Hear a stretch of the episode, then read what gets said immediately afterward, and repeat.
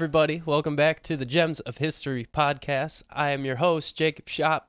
Joining me today, we got the styling, profiling guy with the cool hair, Evan Oh, Roosh. Thank you. I actually did do my hair today, so that's like a huge compliment. Looking good. But yeah, styling. I'm just wearing a Bucks jersey, which I kind of just realized like there's no good way to look in a jersey. No. They're always so big. Like not that's that that's important, but I was just looking in the mirror and just thought, wow, this is I look huge. When you wear the jersey, it, it really shows you, like, I really need to get strong so that I can actually look good in this. right, and it's a Giannis Antetokounmpo jersey, who's just the buffest man in the NBA. He's got a three story mural now.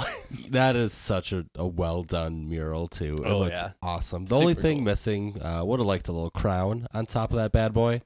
Can always add. Right? Yeah, there's still time. but yeah, we uh we got Bucks playoffs game five against the Celtics tonight. So Evan and I are excited to watch that after we finish up here. But before we get to that, we're gonna we're gonna go back in time, take a little trip in the time machine. Mm. yes, we're gonna talk a lot about oxen Yep. and wagons Uh-huh. and how those two work together to get people out west. Exactly. Talking about a, of course, the Donner Party. Donner Party, man. with a little side of Oregon it was Trail. and it was a fun party until it wasn't. yes. It's like the party is fun until that one guy that no one likes shows up, and then the Oh. vibe kind of changes, and he just eats all of your salted bacon and flour and oats. and then traps you in the forest. right? Can you guys relate? Yeah, you guys have all been there, right? yeah, I mean, just another Saturday night, pretty much. But yes, I am very excited to start this one. This the story of the Donner Party is insane, and it really makes me appreciate living in the time period that I live in now, because I can 100% say with uh, absolute certainty, fuck that. yeah, I think we talk about it all the time. Just the classic question if you could live in whatever time period, which time period would you choose? Honestly, I don't think I would choose Right- anything other than right this second. right now. yeah, I mean, we've got a lot of problems going on in the world right now, but yeah. as I've, I'm not dying by getting a broken bone, so Yeah, getting stung by or getting bit by a mosquito in the United States isn't a death sentence by the Illinois Shakes. yeah, So, pretty content I with where think we're at. okay. Yeah. But it is in it's a very heart wrenching story. Honestly, oh, it's goodness. it is one of the the well, I mean. The book that I use for this, called "The Indifferent Stars Above" by Daniel James Brown, which fantastic book. If you like historical nonfiction, he does a great job storytelling. But it, it the byline on the book is the harrowing saga of the Donner Party, and Mhm. I think harrowing is the perfect word for what happens in this story. Yeah, honestly, the perfect adjective because just doing the research on it, it just keeps getting. Just to summarize, it's it's almost like, oh, that really sucks that that happened to them. Oh, that stinks that happened too, and then it's just that for you know, seven eight months. Yeah. Actually, things just keep on getting worse and worse for them. when you there's literally no rock bottom in this story until Mm-mm. it's over because there's always some something happening that makes it just that ever so slightly worse and it's amazing to me that they took an already terrible time being on the Oregon Trail or just going out west in general and somehow made it exponentially worse than the normal They thought they had a cheat code. You know, they try to go on the uh, path less traveled, like a little Walt Whitman used to say, and or maybe that was Robert Frost. I don't, I don't know. I only read like one book. and you aren't finished with it yet I have seven pages left. Oh, so we're- so close at the finish line at the finish line. But yeah, it's just going. Let's just when it comes to traveling way out west into unknown territory, maybe stick on the trail. Yes. So, for those of you that don't know anything about the Donner Party, basically, uh, if you haven't heard, Manifest Destiny was the idea that the new American settlers were given all of the land from east to west. Each sea- each seaboard belonged to them, and everything in between. So the white settlers decided, well, we've already gotten the east side pretty much down, so let's go out west and see what's over there. And that's what a lot of settlers decided to do in the 1840s with the Oregon Trail being established, which was the main route. And then we have the Donner Party. So, even before the gold rush, there was a ton of people that just wanted to go out west to find new land, to find new opportunities, settle down in what they had heard was a very beautiful area of the country. And most took the Oregon Trail and then would go south from there. But the Donner Party decided to listen to a new trail proposition, and that didn't really end up very well for them. And that's the reason why we're obviously talking about them today. Because it's sad and Jacob wants to cover it. It's a, it's an amazing story, right. but as I said at the beginning, the harrowing story of the Donner Party, which begins with optimism, with hopes of adventure, ends in despair, ultimate despair and death in ways that really no one was ready to deal with. So it's very much a story of heroes, a story of villains, and overall just a story of how unforgiving Mother Nature can be. Yeah, Mother Nature, uh, she's very fickle. She will, if you don't play your cards right at this time, you're, I mean, even a twisted ankle could be a death sentence. Yeah, and, which is insane because you a group that starts with almost 90 people and ends with less than half of that at the time that they finally reach their destination Yeah. in a tr- in a journey that overall should it wasn't safe but it should have Mm-mm. only killed maybe be 5%, 5 to 10% at most Right. and the fact that it took 50% is very much just a wild thing to have happen. Honestly, Mother Nature could have called in a Harrier strike at any point. She was on a kill streak. Yeah, honestly.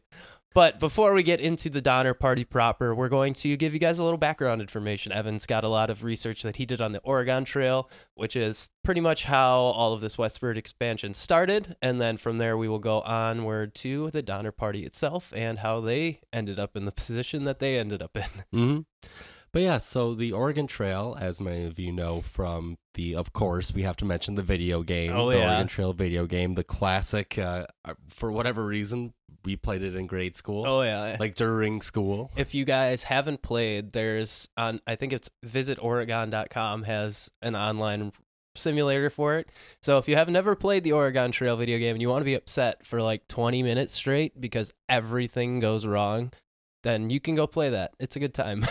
It's a great simulation for uh, basically what was happening. I think they overdid it a little bit. Oh, Made, it, right. made it a little more difficult than it yeah, had not to everyone got uh, malaria. Yeah, you know. not everyone shit out their brains with dysentery, but Yeah, that's not to say that that never happened, but Yeah, it was a little bit more spread out, I guess. Yeah. But uh, the Oregon Trail was roughly 2,000 miles, and it was a route from Independence, Missouri, uh, to Oregon City, Oregon.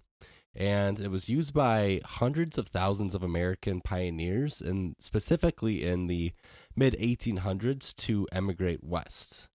Like we've been talking about thus far, it was extremely brutal, and it snaked through Missouri and present day Kansas, Nebraska, Wyoming, Idaho, and finally into Oregon. This must be like the last time Idaho had any like tourists. this and Ruby Ridge were like Right. their two high, their high points, and neither Right. of them are really like that great. right. I'm so- I'm sorry, people from Idaho. You did not deserve that ricochet shot.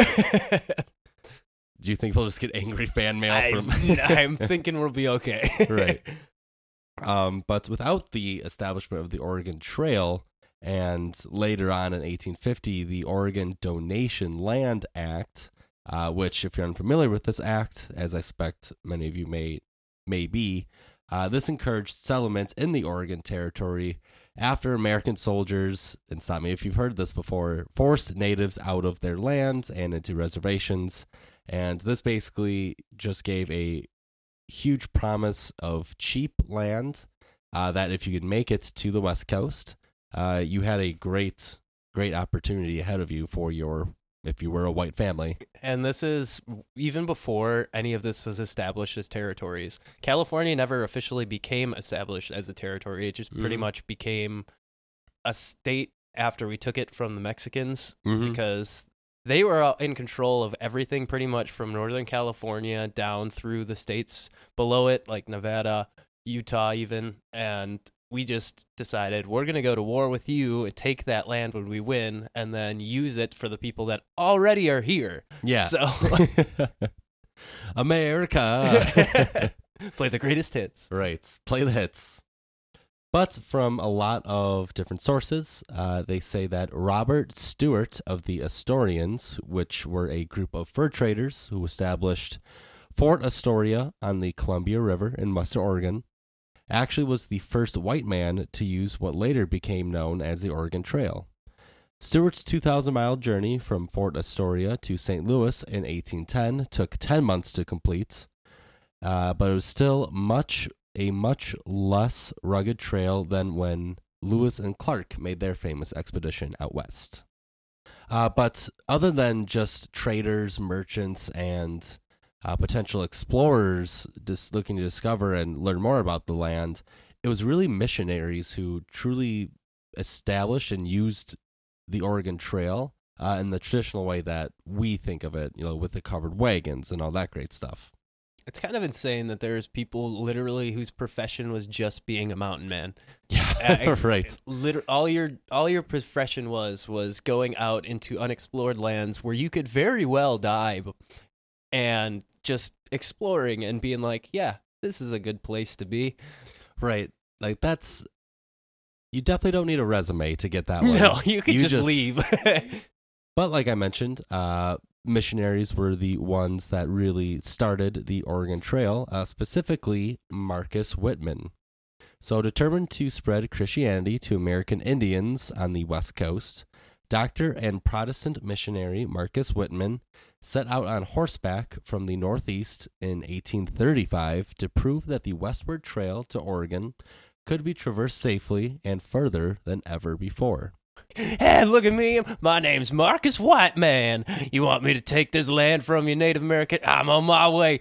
Uh, let's just actually let's take the E out of my last. name. let's make it Whitman. You know, it makes it sound less scary. That was nice. That, scared, that definitely scared me at first. I was like, oh my gosh. you weren't prepared for my act outs. Right. He was just like missionary by, you know what, a loose association with the church. put missionary on the name tag. yeah. uh, Whitman's first attempt took him as far as Green River, uh, a meeting place for fur trappers and traders in the Rocky Mountains, which is by present day Daniel, Wyoming. And upon returning home, Whitman married and set out again, uh, this time with his young wife, Narcissa, and another Protestant missionary couple. So just a quick double date. Or not double date, just a quick like couples date, I guess. Yeah, with my You new know. young wife. Right. Yeah, just a Which- quick If it's described as being young Yeah. in this context, it's probably like 14. right, not acceptable today type young. Yeah. ah, you're young enough. You can help me out on my journey. You're not going to die. See, you got young bones. Hop on my horse. Uh, the party made it to Green River Rendezvous again, uh, and then faced a grueling journey along Native American trails across the Rockies using Hudson Bay Company trappers as guides. They finally reached Fort Vancouver in Washington and built missionary posts. Uh, Whitman's post was at Waila- Wailatupa and uh, amid the Cayuse Indians. it's funny that we use the trails that the Native Americans made to route out the Native Americans. I guess if use- that's not irony, I don't know what is. right, and of course, just the most famous, like one of the most famous Indians, uh, Sacagawea, leading Lewis and Clark, Yeah. literally the entire time across the country, uh, which, lo and behold, kind of was their undoing. Yep. Uh, Whitman's small party proved that both men and women could travel west, uh, although not easily. Uh, Narcissa's accounts of the journey were published in the East, and slowly more missionaries and settlers followed their path, and this became known as the Whitman Mission Route. Then in 1842, the Whitman Mission was closed by the American Missionary Board, and Whitman went back to the east on horseback, where he lobbied for continued funding of the mission work.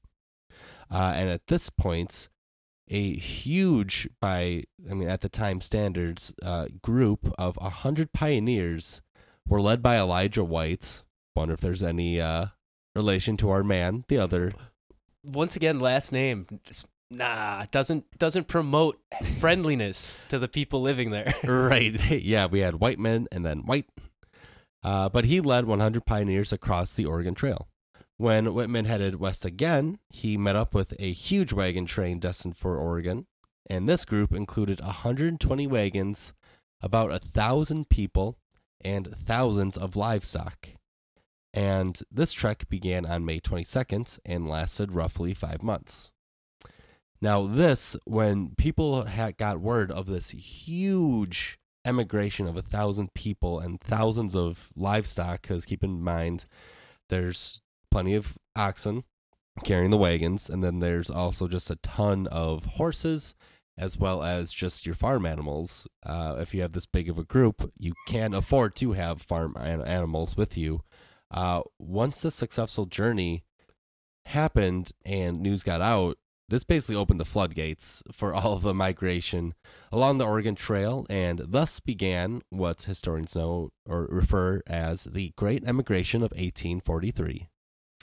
So that's kind of just background on the Oregon Trail, which is, as you can tell, the reason why everyone decided, well, maybe there is a chance that we could go out west and find new land where no one is, that we can stake our claim in for very cheap, get a lot of land, and start a new life.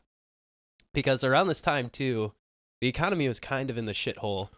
Oh, yeah. and that's a main reason why a lot of people left because they figured, well, I'm not using this land that I have now to make any money, so I might as well go out that way, see if I can set up just a self sustaining property and then go from there.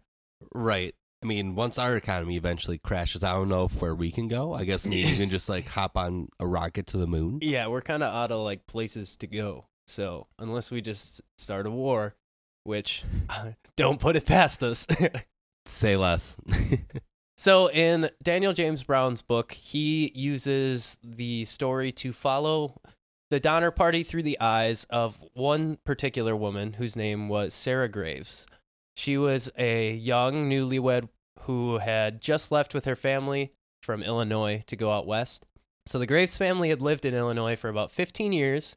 They dealt with all the harsh winters and yearly hassles of the illnesses that went around, which my favorite of those being labeled the Illinois Shakes, which Not a dance move. Evan mentioned earlier, but it was discovered later that the Illinois Shakes was malaria, and the annual side effects of having malaria, this particular strain of malaria, just made people shake. It literally physically made you shake. Which is such a weird thing. You're just minding your business, going about your day, then all of a sudden you start shaking like crazy. Yeah. And it was said that the people didn't necessarily know that this was from the mosquitoes, but they didn't like the mosquitoes in general. So he paints a very funny picture of how people decided to deal with insects back in the day, which the biggest method that he mentioned was closing the flume on your fireplace, letting the entire house fill with smoke, opening the door back up, literally crawling into your house underneath the smoke after you close the door and then open the flume back up so all the mosquitoes are out of your house. So you literally had to smoke out your entire house and hope that it just didn't burn down. That had to lead to so many fires. Oh, my yeah. word.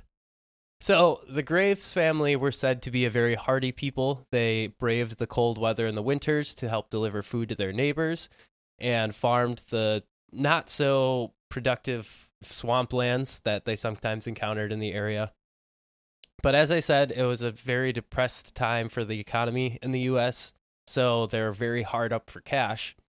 And just an example, the price for 100 pounds of pig meat that they used to sell, which used to it used to cash in around $4.20, which that's crazy. But Yeah. it actually sold for less than a dollar at some points in this time. So they're making less than a quarter of what the they used to off of anything pretty much. So once the economy started to recover, the Graves family decided we're selling our property here, we're going to move out west, and that's what they did. So by the spring of 1846, they packed up and Franklin Graves went to the courthouse to sell his land. And then the same day that Franklin Graves, who was the father figure in the Graves family, went to the courthouse to sell, His daughter Sarah and her fiance Jay Fosdick went to the courthouse as well and officially signed their marriage into law. What a day. Big day for the Graves family. So the family had heard that there was actually a new piece of frontier literature floating around, written by a man named Lansford Hastings. What an all star this dude's going to turn out to be. Despite the previous shortcuts that people had tried on the trail ending in mostly disaster, people were still willing to try anything new because all of these mountain men seem to know what they're talking about. At least they should. Right. When you spend so much time in the mountains, you think they could find a route or two, maybe Ye- cut off a couple hundred miles on your Yeah. trip. and that was the promise cut off like 300 miles, but as we'll see, didn't work out that way. Yeah, they were willing to risk this, like to these different routes to basically knock off entire month of travel. Yes. So, this book, known as The Emigrant's Guide, proposed a new route out to the west, and particularly to California. This path veered off of the established Oregon Trail and proposed a shortcut through the Wasatch Mountains, the Utah Salt Flats, and then eventually through the Sierra Nevada Mountains. And it promised to shave off a couple hundred miles, and as Evan said, around a month of travel, which is huge back in that time. Pretty confident that the route was going to work. The Graves family left home. Newlywed Sarah, her new husband, all of the siblings, which I believe there's eight siblings, and another man named John Snyder, who was kind of a tag along single man who was looking to go out west and decided it's probably better for me to join you guys than go out alone. So let me tag along. That's a crazy thing to just to do. Just a single man, really nothing else going on. Might as well just hit the old dusty trail. With a family that you probably don't really know that well. No, yeah, just hey guys, can I just real quick, literally hitch to your wagon? Yep. So, aside from the new route that was proposed in Lansford Hastings' book, it actually proposed different things that people should bring on the trail as well, which I believe a lot of these guidebooks would at the time. But just an example of some of the staples that these people were suggested to bring was, quote, at least 200 pounds of flour or meal, 150 pounds of bacon, 10 pounds of coffee, 20 pounds of sugar, and 10 pounds of salt. Just insane numbers. That's a big grocery store trip. right. I always think like when we do like a guy's trip or something that oh I'll just get some burgers and brats and call it a day. yep. Nope. Just a hundred and fifty pounds of bacon. That's that's going to keep you satisfied for a while. Yeah. Despite his information being good in some aspects, Lansford Hastings had surprise surprise never taken this trail himself. He just looked at the landscape and said, "This should work. Let's try it out."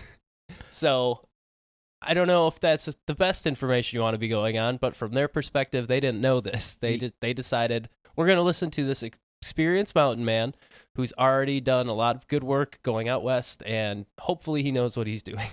yeah, you never want to hear you know what? It should like you never want to hear the word should from a tour or from a guide. For it literally picking up your entire life to move somewhere else. Right, yeah. Just to recall, they literally sold all their possessions and got in a six by twelve foot long wagon or a couple of them and headed out. yep. There was no going back for these people. So once they left Illinois, they traveled pretty consistently until they reached a town known as St. Joe, Missouri. And this was kind of the last supply stop. As Evan said, Independence was the last jumping off point for the Oregon Trail. And that was true for this trail as well, because they did take the established path until they would get to what would be known as the Hastings Cutoff. But St. Joe was the last place that had like doctors, a lot of shops for supplies, and stuff like that. So it was here where the Graves family left in late May to begin the journey west, hoping they'd brought enough to get them to California. But in this instance, the party had not listened to Lansford for one of his best pieces of advice that he had in his book. Do not leave any later than May 1st. And his warning of the consequences was very direct. Quote, Unless you pass over the mountains in ear- early in the fall, you are very liable to be detained by impassable mountains of snow until the next spring, or perhaps forever. The Graves family left three weeks too late. Yeah, that's just before I just kind of we compared notes, just doing my own research, and yeah, you had to be on point, very on schedule with this trip, or else you just weren't going to make it through mountains. No matter how hard you try with a covered wagon, you can't just make it go through like multiple feet of snow. Yeah. There's just not, no way around it. And they they did leave late and Mother Nature decided to punish them duly for it because as we'll find out later, the the weather didn't cooperate any er, in any way to help these people. No. So In mo- in some cases, it literally just went worse than like they've ever seen really Yes. on the trail. As I said, the Graves family with their wagon train and the 13 people included had met a few other families heading west and had heard of another family ahead of them that they planned to meet up with on the trail known as the Donner Party. Wayo. Sarah, she kind of viewed this trip as a wedding journey for her and Jay, which was kind of a thing that people did back in those times. They took wedding journeys, and a lot of the time it wasn't a very far trip. It was maybe just visiting the nearest big big town, which could have been a thousand people at the time. Mhm. But wedding journeys were kind of a thing people did to celebrate their marriage, kind of like a honeymoon, but not really. And she viewed this as well, this is just an extended wedding journey for me and my new husband, Jay. So spirits were very high at the beginning in at least the Graves family camp, but the Donner Party camp was having a little bit of a struggle already. so, about 100 miles ahead of Sarah and her family, the Donners, another family known as the Reeds, who James Reed will become a very important figure in this story, and another family known as the Russells, were stopped by the Big Blue River, which had flooded from recent storms. And along with this flooding, James Reed's mother in law had passed away, which necessitated a short funeral. So by the time they had built a ferry to cross the river, it was already May 30th, which already on a late schedule and now getting pushed back even further. James Reed was very optimistic, though. He believed wholeheartedly in the path that he read about in Lansford Hastings' book, and he kept the party moving after his mother in law died and told them, we'll, we'll still make it, don't worry. We'll scatter some ashes just in the Pacific Ocean. Yes. So, as we can see already, there's a lot of natural barriers these people had to go through to get to where they wanted to go. And if you've ever played the Oregon Trail game, you know that fording a river is not the safest endeavor. Honestly, it's a 50 50 shot whether you're going to cross it or just straight up get swept up by, by the tides. yeah. And if you didn't know the correct way to do it, which was to go at an angle through the river, you could go straight across and then you would have a direct cross stream going through your wagon pretty much and hoping that it didn't just topple it over, taking the oxen with it, probably a couple of your kids. Yeah. So it was a very dangerous endeavor just to do something simple like cross a river. Right. Yeah. And I'm just very curious who was the first person to just have that light bulb like, no, angle. We need to put this at angles. I took geography class. Trust me, angles. Yeah, so you had either directly crossing, you could build a ferry to ferry your wagons across, which obviously took a longer time, or you could hope that there's a bridge somewhere nearby that you could use that someone had made, which was probably very crude in general. So Mhm. you didn't have many options at this point to cross rivers. And life in general on the trail was, as you've probably guessed, pretty unforgiving. If a woman was left a widow by the death of her husband on the trail, she would pretty much have to hope to rely on goodwill of the other families to help her out. But it was very hard for families to extend their own resources and still hope to be able to make the trip. So, this was not a very good situation if you became widowed while on the trail. It was damn near a death sentence unless there is generosity to go around in between other parties. Right. You really had to fend for yourself on this trail. So many of these, many of the women on the trail were forced to do physically intensive chores alongside other duties if they were perhaps a mother on top of just being a woman on the trail.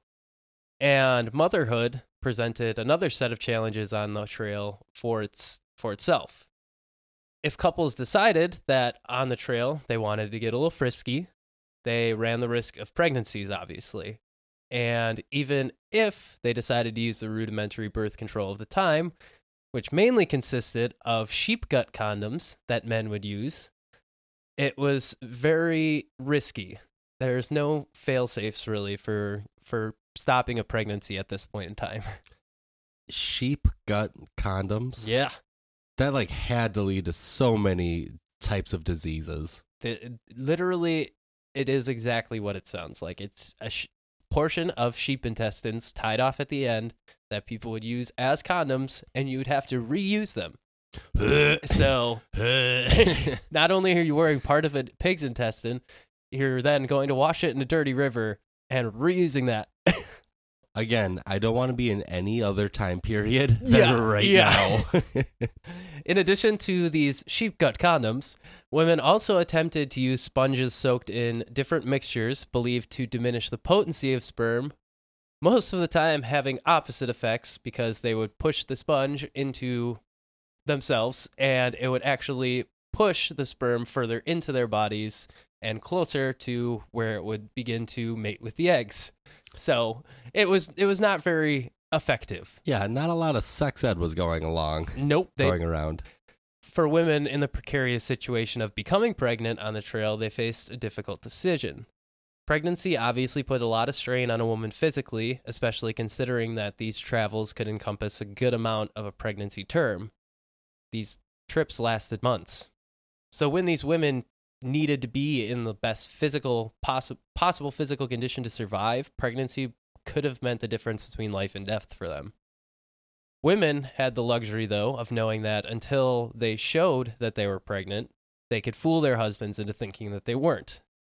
Because back in this time, anything to do with female physiology and periods and pregnancy, men were like, gross. Gross. Your what does what now? I want nothing to do with that. Sorry, let me let me reset. Your what does what now? you did what? Tr- yeah, I- get the- I don't even want to hear about it.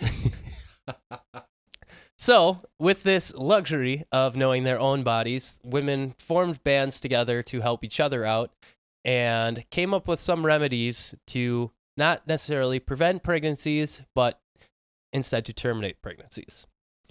So, a lot of the time, women would decide to go with vigorous exercise, such as horseback riding, something that would jostle their body a lot in hopes that it would induce a miscarriage other women took doses of literal poison to induce vomiting and hopefully a miscarriage. And it it was nice that these women did form these groups because the elderly women would have more of a know-how. They'd have family remedies. Sometimes families would have remedies that no one had heard of that their family only knew. So it was very much a system of communication and a culture that was looking out to make sure that everyone had the safest possible trip on the trail. And it's it sucks that they had to go to this route of terminating the pregnancy to Mhm. f- enable themselves to survive, but drastic times call for drastic measures. So, what are you going to do? right, yeah. Like there's no way that we could wrap our heads around what this tr- like the amount of work that went on. What, what do you trip. what do you mean? Two cis- cisgendered males uh we, we don't understand what women had to go through on a trail in 1840 Nope, I don't know what it was like then. Still don't know what it's like now. don't trust anything that bleeds for a month you know oh my. anyways Especially in the ocean. so, women obviously were not the only ones that were in danger on the trail. Another big issue was the safety of children. With parents having to do so much work on the trail, they obviously couldn't pay attention to their kids as much as they had hoped. So, children were kind of on their own a lot of the times. This left them in very vulnerable positions. According to Daniel James Brown's book, The Indifferent Stars Above, here is a list of the various things that children may encounter while on the trail that could cause them injury or death. They could fall under wagon wheels and be crushed to death or crippled, wander into the tall grass and never come back, get abducted by Native Americans, be swept away by rivers their families were attempting to ford, get bitten by rattlesnakes, struck by lightning, trampled by unruly oxen or horses, pummeled by turkey egg sized hail, shot by the accidental discharges of their father's weapons. They could die of measles, diphtheria, whooping cough, influenza, tuberculosis, typhoid fever, malaria, infected cuts, food poisoning, mumps, and smallpox. Just to name a few. Just a couple. Talk about the greatest hits of diseases. Oh, uh, wow. Yeah. Th- I just love that they could just literally wander into the grass, never come back. Yeah, wander into too tall of grass, and oh, I literally am too short to see over this tall grass. Because we can't even begin to imagine how actually intense these wildernesses were. Yeah, Because now we have the luxury of everything pretty much being gentrified and like all done up for us to just travel through. But yeah, it's a primitive landscape for all intents and purposes. Just wandering into tall grass, and yeah, so tall that you can't even see where your wagon is. Bye bye. Papa. Yeah, they would sew their like children's names into their clothes, but it's it's funny because the paragraph lists all these ways to die, and then they're like, yeah, mothers would sew their kids' names into their clothes. It wouldn't stop them from drowning, but then they'd know that it was their kid, Right, they which is like, okay, yeah, good, thanks. right. They know which kid is just gone. Yes, thanks, Timmy. I, I'm glad you kept your clothes on so that I knew it was you. Hey, Timmy boy. Thanks for being a pal. so for groups in general, everyone pretty much had to walk the whole way to save weight for the oxen because it was such a long trip. So they traveled through the dust, which would be so thick that they wouldn't be able to see the wagon ahead of them during windy days. In addition to the dust, the heat for the Donner Party group specifically was steadily climbing as they approached the Utah salt flats. If these train these wagon trains would stop for meals, they had to deal with all sorts of insects such as yellow jackets and mosquitoes. And the gnats and other insects swarmed in such large numbers that it was said some of the animals would literally die of asphyxiation because of how many bugs there were. That is probably one of the grossest visuals we've had on this podcast.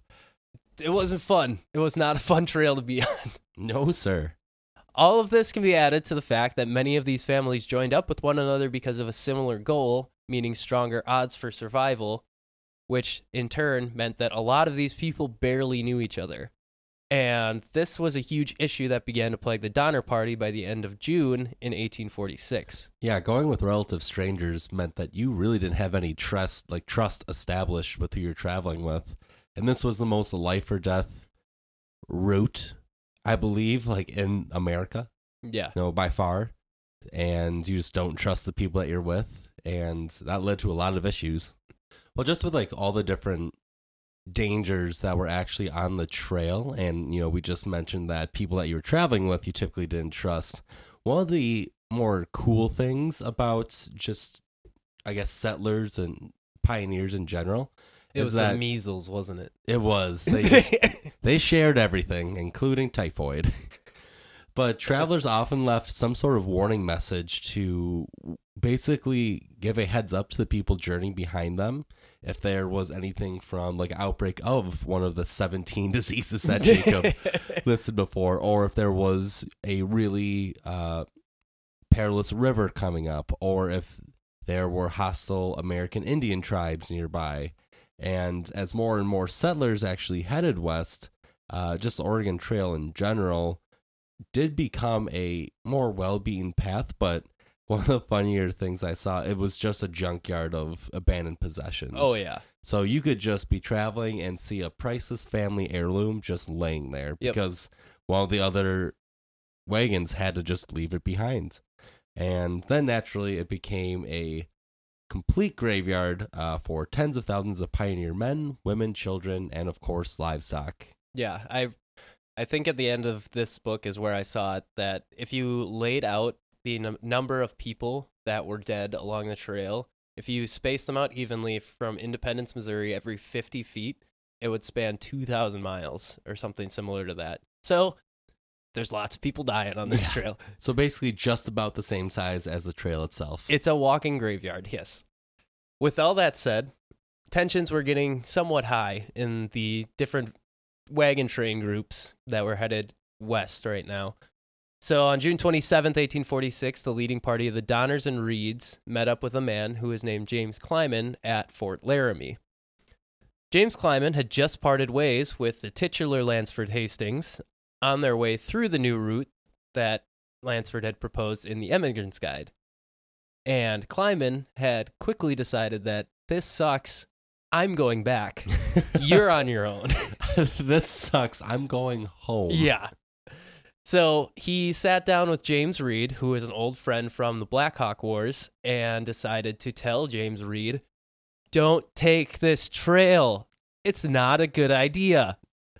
And James Reed was like, James, come on. I I know this is good. We're we're gonna keep going. He was like, "Buddy, it's me. Th- It's, Listen, it- it's me. it's James Reed. I'm the guy. I am the guy. Yeah. Who you think you are, I am." He's traveling with a literal double stacked wagon with like a group of people he doesn't know. right. And he's just like, guys, guys, it's me. It's James Reed. You, Yeah. you know. This is the first time I've been the leader of anything. You think I'm letting go of this power? So Clyman was like, all right, you guys are on your own. And the Donner slash Reed party continued on. So Clyman continued back east and met up with Sarah and the rest of the Graves party and warned them as well. But they all continued onward to catch up with the Donner and Reed party, which was still a decent ways ahead of them. So by the time the Graves reached Fort Laramie, which is where the Donner party had just left, it was July 4th.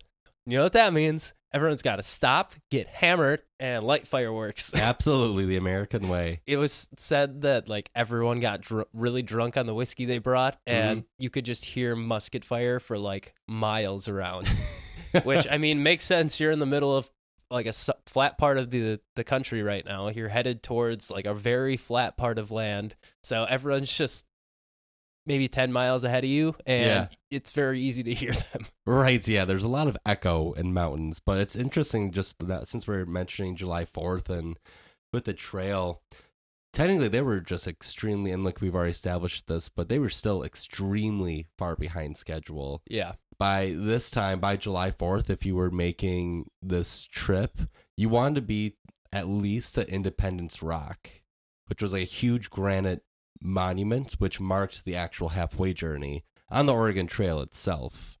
Um, so they were just extremely, and granted, they didn't take the exact Oregon Trail, I know that, but they were just still way behind schedule. Yeah, because this is July 4th and they left in the middle of April from Illinois. So by this point, they should be thousands of miles further than where they are, pretty Yeah. much. So the Russell party, which was originally with the Donners and was now kind of accompanying the Graves family, was now headed by a man named Lilburn Boggs, which is a funny name. But he was a terrible human being. So he was a former governor of Missouri who had previously placed the only extermination order on a group of people when he told all of the Missourians to either chase the Mormons out of Missouri or kill them all. So, not a good track record. Not a good guy. He was almost killed by the Mormons. He was shot in the head three times, somehow survived and ended up here. So, That's just straight up stubbornness. That's yeah, stubbornness and luck.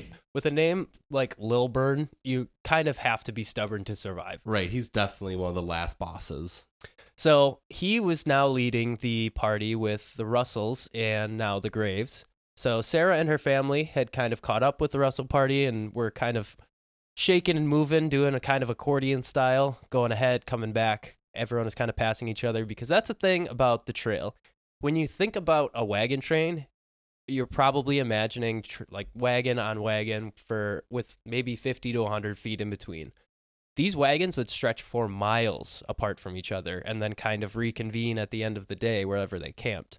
So throughout the day, you could be out of eyes sight of some of your party members and then just hope that they're stopping at a certain point that you can catch up. These growing numbers didn't necessarily mean that they were safe though.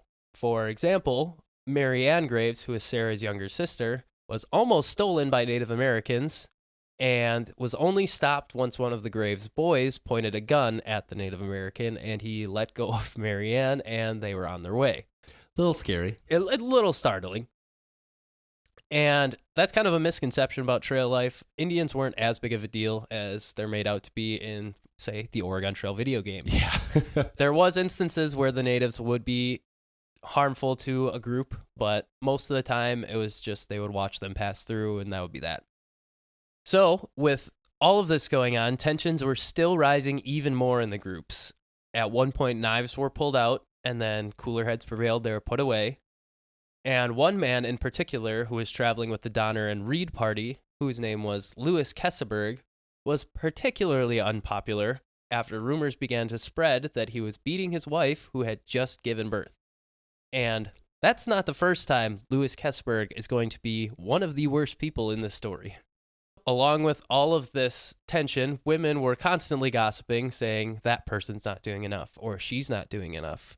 So, all of this group, all of these groups who didn't really know each other were now starting to come to heads with each other because no one trusted anyone enough to just continue on the journey as they were. This was a definite. This was definitely a hostile work environment. Yeah, when someone has to put down in their journal that they stayed at a place known as Mad Women Camp, I don't think everyone's having a great time. No, not. And more importantly, physically, they were in trouble because grass was becoming more and more scarce. And if you know anything about oxen, that is the fuel that runs the trains, is grass. So this meant that families had to begin abandoning their goods to lighten up the loads in the wagons so that the oxen didn't have as hard of a time. Pretty much anything non essential was given up. Some of the family possessions, as Evan said, they would be left along the side of the trail. You might find family heirlooms of a different family that had just passed through earlier. It was said, and this story made me laugh. There was one man who was later dubbed Rolling Pin Smith, who was nearly in tears about giving up his rolling pin, saying that it had belonged to his mother. And when there's like an eight year old girl who's reporting this in her journal, that Mhm. a grown man was almost in tears about a rolling pin, that's pretty funny. Just of all the things she got, she left him a rolling pin, and this is the keepsake. Come on, guys. I don't want to leave my rolling pin behind. It's not that much weight. Can I just keep it? That's what my thought was too. It's how much does a rolling pin weigh? Like I'm, I'm assuming he probably just had to leave like everything he had oh because yeah, maybe he was sharing a wagon with someone or something, and they're Yeah. like, all of your stuff's got to get out of here. yeah. So, yeah, Or it's, or maybe they were so sick of hearing him talk about this rolling pin, but I could- actually never using I it. I could roll bread with it. I could roll cookies with it. I could roll the bacon out so it's flat and it gets nice and crispy with it. Think of all the. I could hit someone on the head with it. There's Mhm. so many. You don't know how many things you could do with a rolling pin. One of the most efficient and effective items on the Oregon Trail. Wow. Get rid of it. Yep. Throw it in the river. So there was real tough decisions ahead still, despite the fact that they were having to abandon their wagons and possessions. And around J- July 11th, the party began to approach the split in the path, which would decide who would take the path to Oregon, the established trail, and who would attempt the new Hastings cutoff. And as they approached, some began to doubt their decisions and were leaning towards taking the established route after James Clyman's warning. And that was coupled with the fact that there is a lot of people in these wagon trains that were becoming disillusioned by the idea of traveling to California. They already had an established trail that would take them to a place that people already knew, and they're already behind schedule, running low on supplies. Why don't we just go to the established trail that we know will get us there, It will get us there safe? It also didn't help that war with Mexico was looming in California. Yeah, some political unrest, if you will. As fate would have it, a lone messenger decided to wander into all of the wagon camps carrying a message from who else but our good man Lansford Hastings. The note said that all California bound emigrants would encounter him personally once they arrived at Fort Bridger, and he would lead them through the cutoff himself. So, obviously, James Reed is like, Oh, let's go. I'm meeting, Yeah. meeting the guy that wrote the book that I'm following. This is exciting. Someone can take a sketch between me and him. but this still did not persuade everyone, and th- this would become known as the parting of ways uh, because on July 18th, the California Party had appointed the titular man of the story, George Donner, to be the leader of their group, and the Oregon bound emigrants had split off and formed their own camp because they were leaving the party. As they made the decision to set out, only one person in the Donner Party said that they should change their minds and take the other route. The leader of the party, George Donner's wife, Tamsen Donner. And she was kind of spot on here that they should have done this. she had a point. Points were made. She she did have a very good point. So, at this point, Sarah and the Graves family and their party are still attempting to catch up to the Donner party, and by the time they arrived at what would become known as the parting of ways, the Donners had already been gone a few days.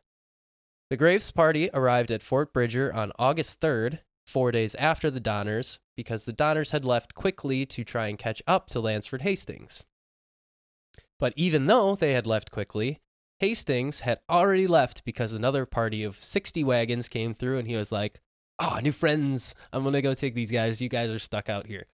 And plus 60 wagons, that's just a huge convoy. Think of the money. And it goes to say that I completely disregarded to mention that Lansford Hastings' entire reasoning behind writing this book was because he knew or he already had a settlement set up in California. He's a mountain man, he's been there.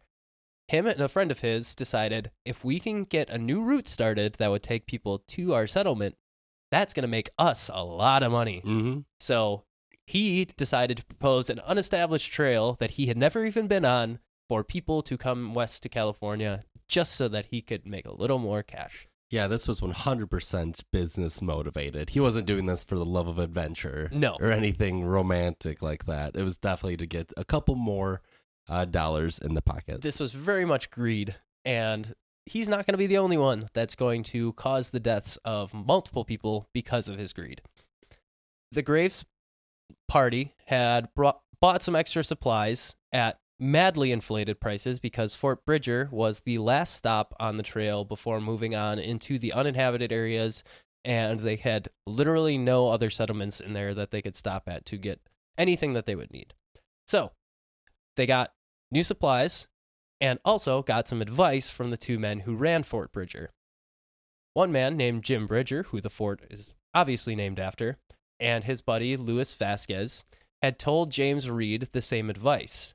And that advice was, quote, The new road, or Hastings Cutoff, leaves Fort Hall Road here, and it is said to be a saving of 350 or 400 miles going to California.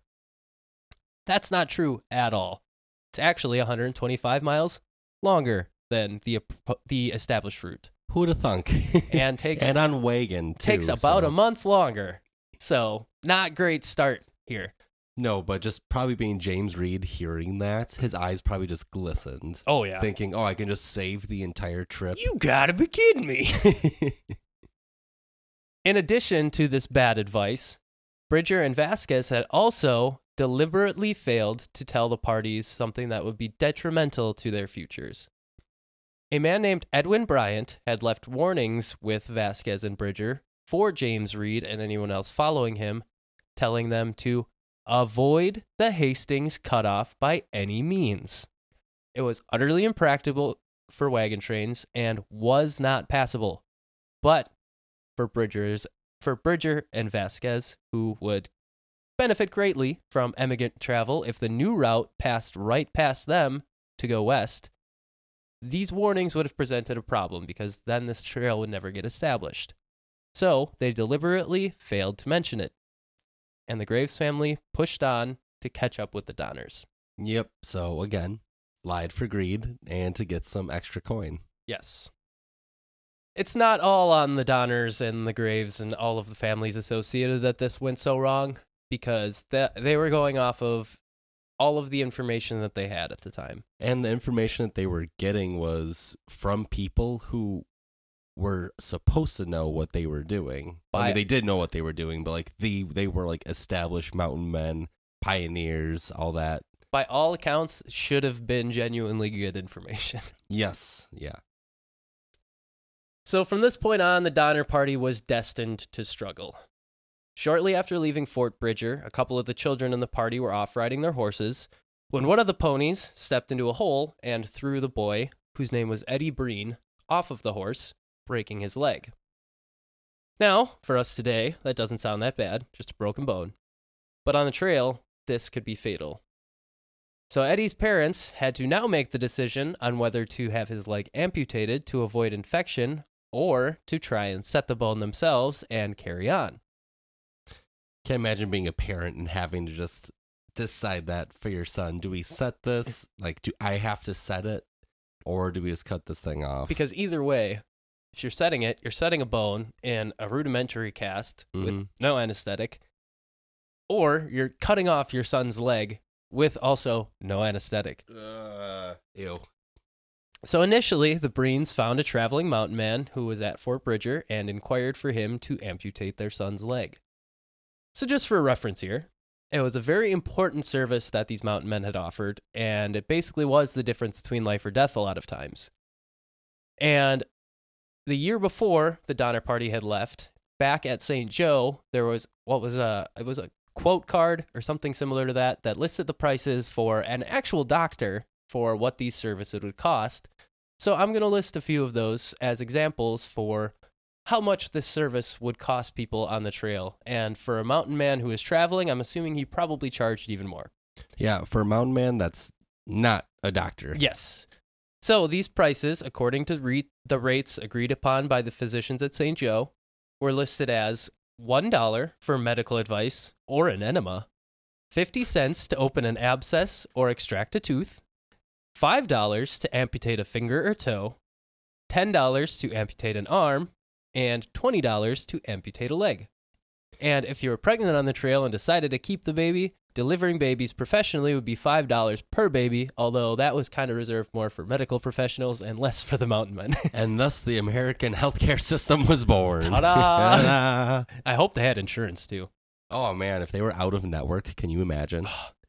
they couldn't find they couldn't find an in-network hospital. Talk about tragic, am I right? So, as the Breens literally had to hold down their son while he screamed, they realized that they could not go through with having a mountain man in the middle of the forest cut their son's leg off. So, they paid this mountain man $5, and it was said that he walked away dejected, not being able to use his skills. So, he just had his axe in his Yeah. hand, like, oh man. pulls a saw out of his bag with bright eyed and bushy tailed, and he's just, oh. I'm picturing being just absurdly long and like waggly saw too, like in cartoons where they like kind of shake it and it makes that metal Yeah. whooshing noise. it, it I literally imagine a cartoon man like walking away with his head down, like kicking the dirt, just like God, I just want to, I just want to cut off the leg, and then No one ever freaking lets me- I just- I just want to cut off one calf. So James Reed decided that he would set the break the best that he could, and the party continued on. After setting the break, James Reed, along with Charles Stanton and another man named William Pike, rode on ahead to find Lansford Hastings. He had left them a note warning them that the conditions were bad ahead for wagons and to send a messenger ahead to meet him so that he could propose a different route. Hastings had found firsthand just how dangerous this path was whi- when, while trying to get his wagon party across, the group resorted to using winches and pulleys to help hoist wagons and oxen over the very steep inclines in the Wasatch Mountains. When the winch failed, it sent an entire wagon, oxen and all, sliding down this steep incline and off the cliffside to their deaths. That's just one example of something that they had to go through. The amount of faith that they put in this man, the Lansford Hastings. Yeah. And I just love that James Reed, along the way, entire time, is being told, "Don't take the Hastings cut off. Don't take the Hastings cut off. Hastings sucks. Don't take the cut off." And then he meets Lansford Hastings. He's like, "Hey, don't take the cut off. It sucks." Yeah. and he still goes onward Yeah, and he's like, "Well, can you show me a different way, Mister Hastings?" because at this point they're too far along that they can't really turn around. right, So you got to just stick with it. So that's pretty much exactly what Lansford Hastings did was he pointed out a different possible route, but instead of showing him the route himself and taking him there, he pointed to it, said that should work, and then said go do it on your own because he didn't want to be there when they found out that it was still a sucky path. yeah, he ruffled their heads, ruffled their hairs, and said, "Go get him, champ." literally. So he, or he, being James Reed, returned back to camp on August 10th and found that the Graves family had had time to catch up and had joined the group. Now that the Donner Party was established and complete as it would be, Reed took them forward to this new proposed route that Lansford Hastings had given him and decided to name this new pass after himself, naming it Reed's Gap. What a hero! So, very confident man. Yes, So going along this new Reed's Gap was very slow, very tough, because this new pass was nearly impassable for wagons too. The men in the group had to perform backbreaking manual labor, clearing trees and brush to literally create a trail for the wagons to go through. The last section of the trail alone took them three days of constant labor to cut through the trees uphill. And even then, once they got through that section of the path, it was blocked at the very end by a boulder. So they decided we're going to go around it. Went around it, took another three days, and this area that Hastings had told them would make maybe take a week to cross took them 16 days. Not a great estimator of time, No. Mr. Hastings. For something this important when you're already behind schedule, and I just can't imagine being in the group of men that are like, all right, we have to cut down literal oak trees and pine trees and brush to create a road that is somewhat passable. Uphill. Yeah. Not not a good time, but this is not nearly the worst part of the journey for them. Yeah, again, like it slowly keeps getting worse Yeah, and worse yeah, and yeah. worse. So at the top of the hill where they got to was the end of the Wasatch Mountains, and the group finally could see their next big obstacle, which was the Great Salt Lake Valley. But before their journey across had even really begun, one of the young boys was with the Donner Party that they had taken in with tuberculosis, named Luke Halloran, died from said tuberculosis. So he died in Tamsen Donner's lap. They caught up with the rest of the party and buried the young boy in the salty ground of the Salt Lake Valley. People are already dying. The desert expanse that Lansford Hastings had said would only be 40 miles was actually nearly twice that. So when the party began into the Salt Flats on August 31st, so when the party when the party started into the Salt Flats on August 31st, they found that the water was all foul and the oxen slowly began to fail. right, they don't call it the salt flats for nothing. Yeah. You're not going to find some great water in there. So not only that, but the heat was getting slowly more intense in the daytime and the nights were getting slowly more cold and utterly dark. As is tradition with the old desert. Yes. The parties were walking alongside the wagons this entire time, literally throughout the day and throughout the night for the first two, three days. When the d- ground was dry, it was fine. It was crunched under their feet. But the damp ground proved to be similar to gelatin in consistency and was difficult to traverse. So now the wagon train really was getting strung out for miles. The goal for this section of the journey was to get to Pilot's Peak, which was the first big landmark and had fresh water at the base. But the animals could go no further without any water. So, James Reed, being the family man that he was, decided to abandon his family to go on ahead to find water for himself, as did a few of the other groups, leaving their wagons and their families and their oxen in the desert. Reed found the water, but once he had rested and given his horse water, he returned back to find that the teamsters that he had left his oxen with had lost most of his oxen. so by September 10th, the groups realized that they wouldn't have enough food to make it to California and decided to send Charles Stanton and another man named William McCutcheon ahead to California to get more provisions. So, and hope they come back. Yes. So, losing oxen, oxen are dying. People are literally having to abandon all of their possessions because the oxen can't pull anymore. They literally have given up. They don't have any water. All of this coupled with constant walking along a desert floor with not a lot of extra clothes, Mhm. it's starting to become a very uncomfortable situation. Right. And again, it's the desert. like it's literal salt flats. And I'm sure they ran into a scorpion or two at this point as well. So by September 26th, the party had reached the Humboldt River. They had passed through the rest of the Salt Valley, finding that the cutoff pass that was said to be 300 miles shorter and saved them a month was actually 125 miles longer and took them a full month longer than what it said. So now, as is to be expected, tensions were running extremely high and everyone was on edge. And on October 5th, things came to a head.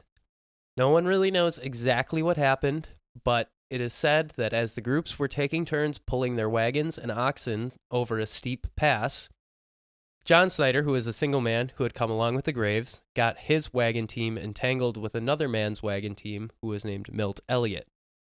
James Reed ever the leadership role in this situation, confronted John Snyder. John Snyder threatened to whip Reed and instead hit him on the head with the butt of his whip. So Reed proceeded to grab John Snyder and stab him, puncturing his lung, and the popular young man who danced jigs in the camp coughed up blood and died. So this is this is just a great time. The power just went straight to this man's head. He's like, well, he, in my defense, he did boot me, so I had to stab him. Guys, I just named an entire pass after myself that got us through the mountain. That took us over double the time that it should have. And now we just passed through a desert in a month longer than it should have taken. So I don't know why you guys are mad at me, but and all of our cattle are gone. he literally has one cattle at this point. He has a cattle. Yeah. And he pretty much is like relying on other f- families now to help them pull stuff. Heavy is the crown. So now the group convened and had to decide what to do with James Reed. He had obviously already garnered a bad reputation for his arrogance and bad leadership, and many of the party members, Louis Keseberg specifically, whose name just always pops up with everything bad, really wanted to hang James Reed, but cooler heads prevailed, and they decided that instead they were just going to banish him forward on his own with barely any supplies which was tantamount to a death sentence at this point. Luckily for James Reed, his wife and his daughter still liked him enough to steal away in the night and give him some crackers and his weapons, and James Reed left the group. Families slowly began to abandon all of their wagons when oxen couldn't pull the weight, and all of the families were now walking. Anyone who wasn't walking before was now walking. For example, there was one hobbled elderly gentleman who was forced to walk and slowly fell further and further behind the rest of the group until he sat down one day on the ground and disappeared into the distance, never to be seen alive again. That's the ultimate. I've had enough of this, or I'm getting too old for this. Literally. Yeah, they, he was riding along in the wagon, and someone said, We literally cannot let you do this anymore because our oxen can't pull that much weight, even though you probably weigh like a 100 pounds soaking Yeah. wet. But And he said, "Fine, I'm going to sit on this rock." yeah. In addition to the animals failing on their own, they were having to deal with Indian attacks now too, with one attack from the Paiutes stealing or killing almost 40 of the party's animals. It wasn't until October 17th that the group finally encountered Truckee River.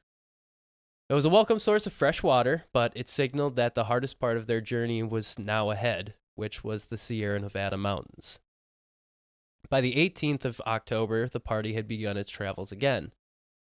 Charles Stanton, one of the men that went ahead to help get extra provisions, had now finally returned to the group and brought some dried bre- dried beef and flour, but Bill McCutcheon, the man he went to California with, had fallen ill on the journey and stayed back. And Stanton had mentioned that he passed a very gaunt figure on his way through the pass, finding later that it was James Reed. He's just the ghost that never goes away. he literally will not die. So the party crossed and recrossed Truckee River and finally reached Truckee Meadow. For the first time now, the party could see the eastern edge of the Sierra Nevada mountains. They rested in the meadow for a few days to let the livestock graze and to let themselves rest, but then they quickly began to realize they still would not have enough provisions to make it to California. Another advance party was set to leave, a man named William Pike and another man named William Foster. Lots of Williams, and lots lots of Bills around this a time period. Bills was just a big name. lots of Jameses and lots of Bills. right, and a lot of Whitman or White Man. So the two men, as they were setting to, off to leave on this advance party, one of their weapons, Foster's weapon to be specific, discharged and hit Pike square in the back, and he died. That's just the toughest luck. Not great because now Pike's wife was now a widow, had multiple children to take care of, and they're already low on supplies. Mhm. So, as we mentioned earlier, if you're a widow on this trail, it's not easy to survive, especially when you have to take care of kids. Yeah, multiple children, and your husband just died of straight up bad luck. Yeah, accidental gunshot, man. They they get they get you. like, can you imagine just riding shotgun, ne- literal shotgun next to your dad in the Mhm. wagon and getting shot by a shotgun because it just accidentally hits a bump rung? Right. Yeah. No one pulled the trigger. It was just straight up a bump. Peace. So this bad omen marked the beginning of months of tragedy for the group. And by October 30th, the group had set up camp just 10 miles short of the pass that they needed to traverse to get to California. They had seen snow at the summit of the mountains around October 7th, which was a month earlier than usual. But when they woke up in the morning on October 30th, they found that their camp was already under a couple inches of snow, too. This sight signaled the beginning of the end for many of those in the Donner Party. And that is where we will pick up with part two of the Donner Party. Oof. The foreshadowing. Uh, it doesn't get any better. I hope that y'all can maybe make it next week, but I am ecstatic. It's it's gonna be a good. It's a great story, but it's just so so rough. it's so yeah, so tough. And it's just so much of it happens just the littlest thing by today's terms, Yeah, which wouldn't be fatal. Like for example, what we've talked about with someone breaking their leg and not going well for them. Oh, and someone's gonna literally get a cut on their arm that's going to pretty much make them in, i unusable for the rest of this time period. Which stick to stick around for that. Right. Yeah. it's like I said, it gets no better from here on out. It actually gets much worse. wow, shocker. so Shocker, if you if, if you haven't heard anything about the Donner Party and don't know what they end up having to do to survive, oh boy, buckle up for a ride. for real, buckle up, don't eat anything. Yep. So, I should mention at this point that James Reed had made it to California. So, while everyone else is getting to the worst part of their journey, James Reed is pimping in California, Oh, setting up land deals. he's enjoying the nice sunny breeze. yeah, he's he's having a good time.